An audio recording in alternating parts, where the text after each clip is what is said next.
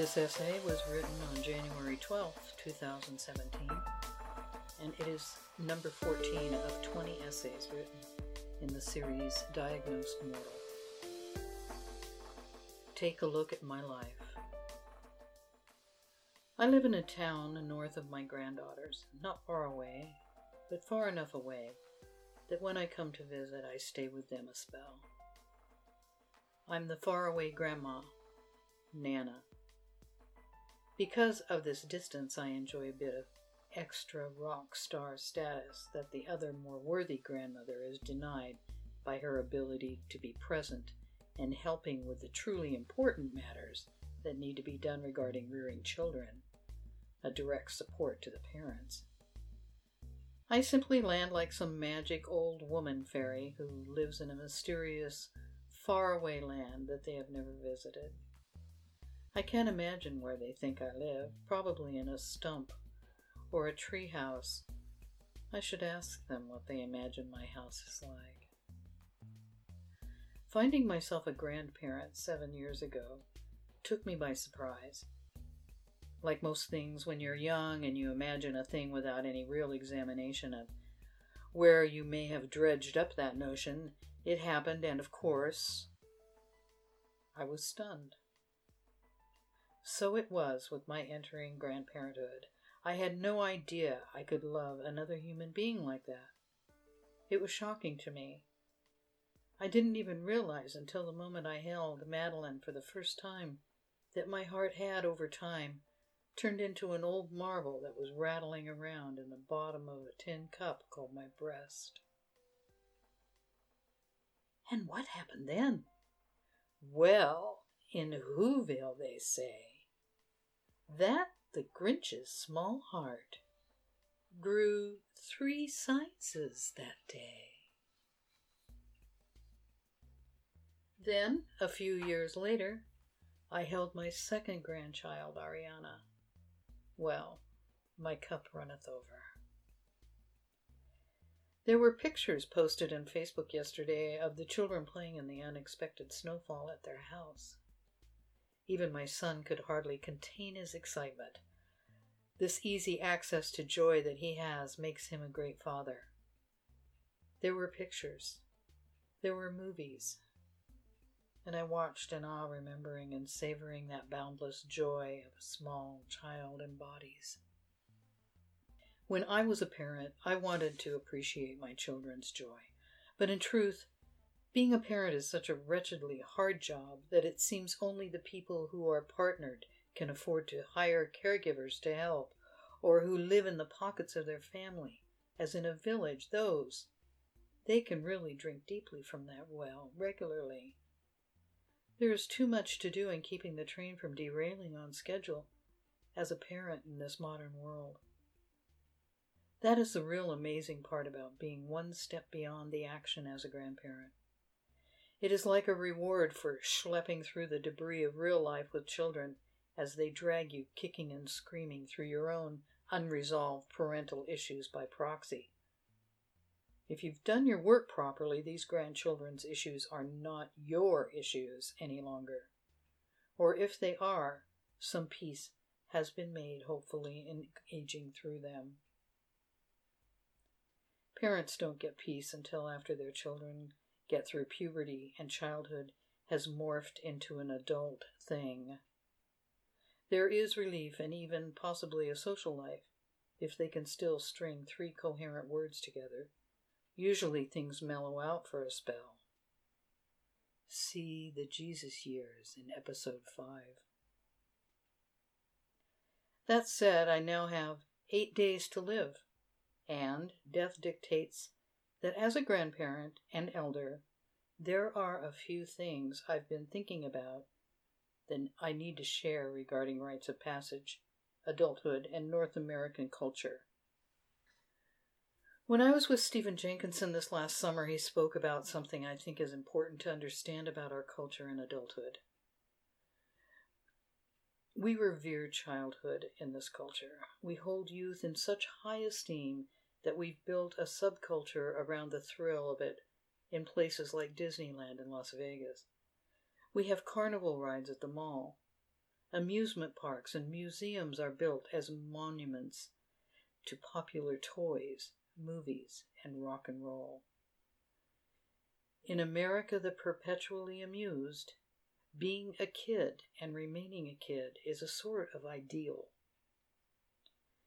No one really talks about the price we pay for not growing up, though we are looking at it and dealing with it daily. We are so accepting of this as normal that we have elected a boy in a man's body as President of the United States, along with supporting other world leaders who have come to power as glorified cherubs with very expensive toys that go boom. What was suggested last summer in changing this was a renewed understanding regarding the practice of rituals of entering adulthood. Many cultures have rituals, and some of them are extremely harsh. Perhaps it is the brutality of it that causes people to be repulsed by the idea.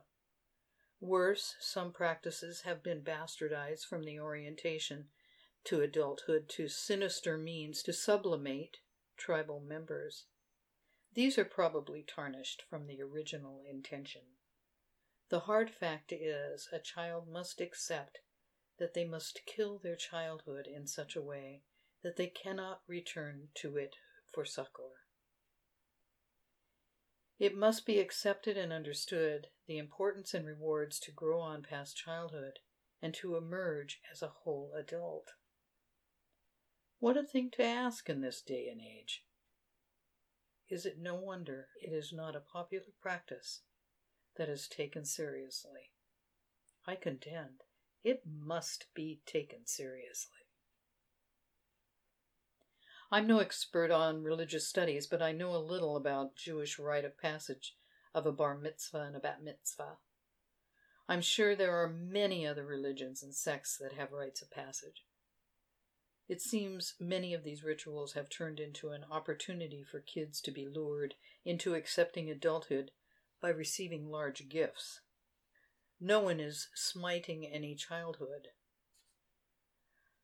I'd wager that originally that ritual was much more challenging at one time and it was softened up over the years to keep people practicing. Leaving childhood to go on the journey to being a full adult human being is not for the faint of heart. It takes courage one gets from facing their need to be a child and understanding that it must be left by their own volition to go forward in life. It requires having the strength to leave childhood behind possibly abandoned, crying and neglected. It is a tough, tough thing to do. The alternative is worse. Much worse. I'll tell you why I think that a world of hurt sits on the shoulders of this cultural failure of not supplying children with an inspiration and a desire to be fully adult one day. You see, nature does not abide that which is atrophied. This includes human nature. The violence of trauma will hone in to those vulnerable to force the issue. For instance, you cannot throw a cat without hitting a child that has been molested or raped in the society, or a child that has been exposed to murder and abhorrent violence of bombing or a school shooting. What happens to children when they are brutally overexposed to these kinds of inappropriate and disheartening adult activities? When they become collateral damage and thrown into a shattering trauma and a journey that requires a heart-rending series of reenactments into adulthood. If they survive all of that, they can end up as what is referred to as a wounded healer and help others. Mostly they don't survive and end up going out in a blaze of vengeance, usually taking others with them and seeding the trauma for future dark seasons as shaded wounded warriors whose medicine is poison and their teachings promote fear and distrust. What I am suggesting here regarding developing ritual is that it doesn't have to be violence that blindsides a person into adulthood. The ferocious end of childhood, yes, because it is hard to leave comfort and what you have come accustomed to. The assaults and the trauma, no. If the ritual into adulthood is guided and supported by family and society, with an understanding that the child takes the step away from their childhood in full knowledge of that act, they have a greater chance of being able to have fulfilling and stable lives. There must be autonomy. It must be their choice. I want my children and grandchildren to be strong and have successful and satisfying lives.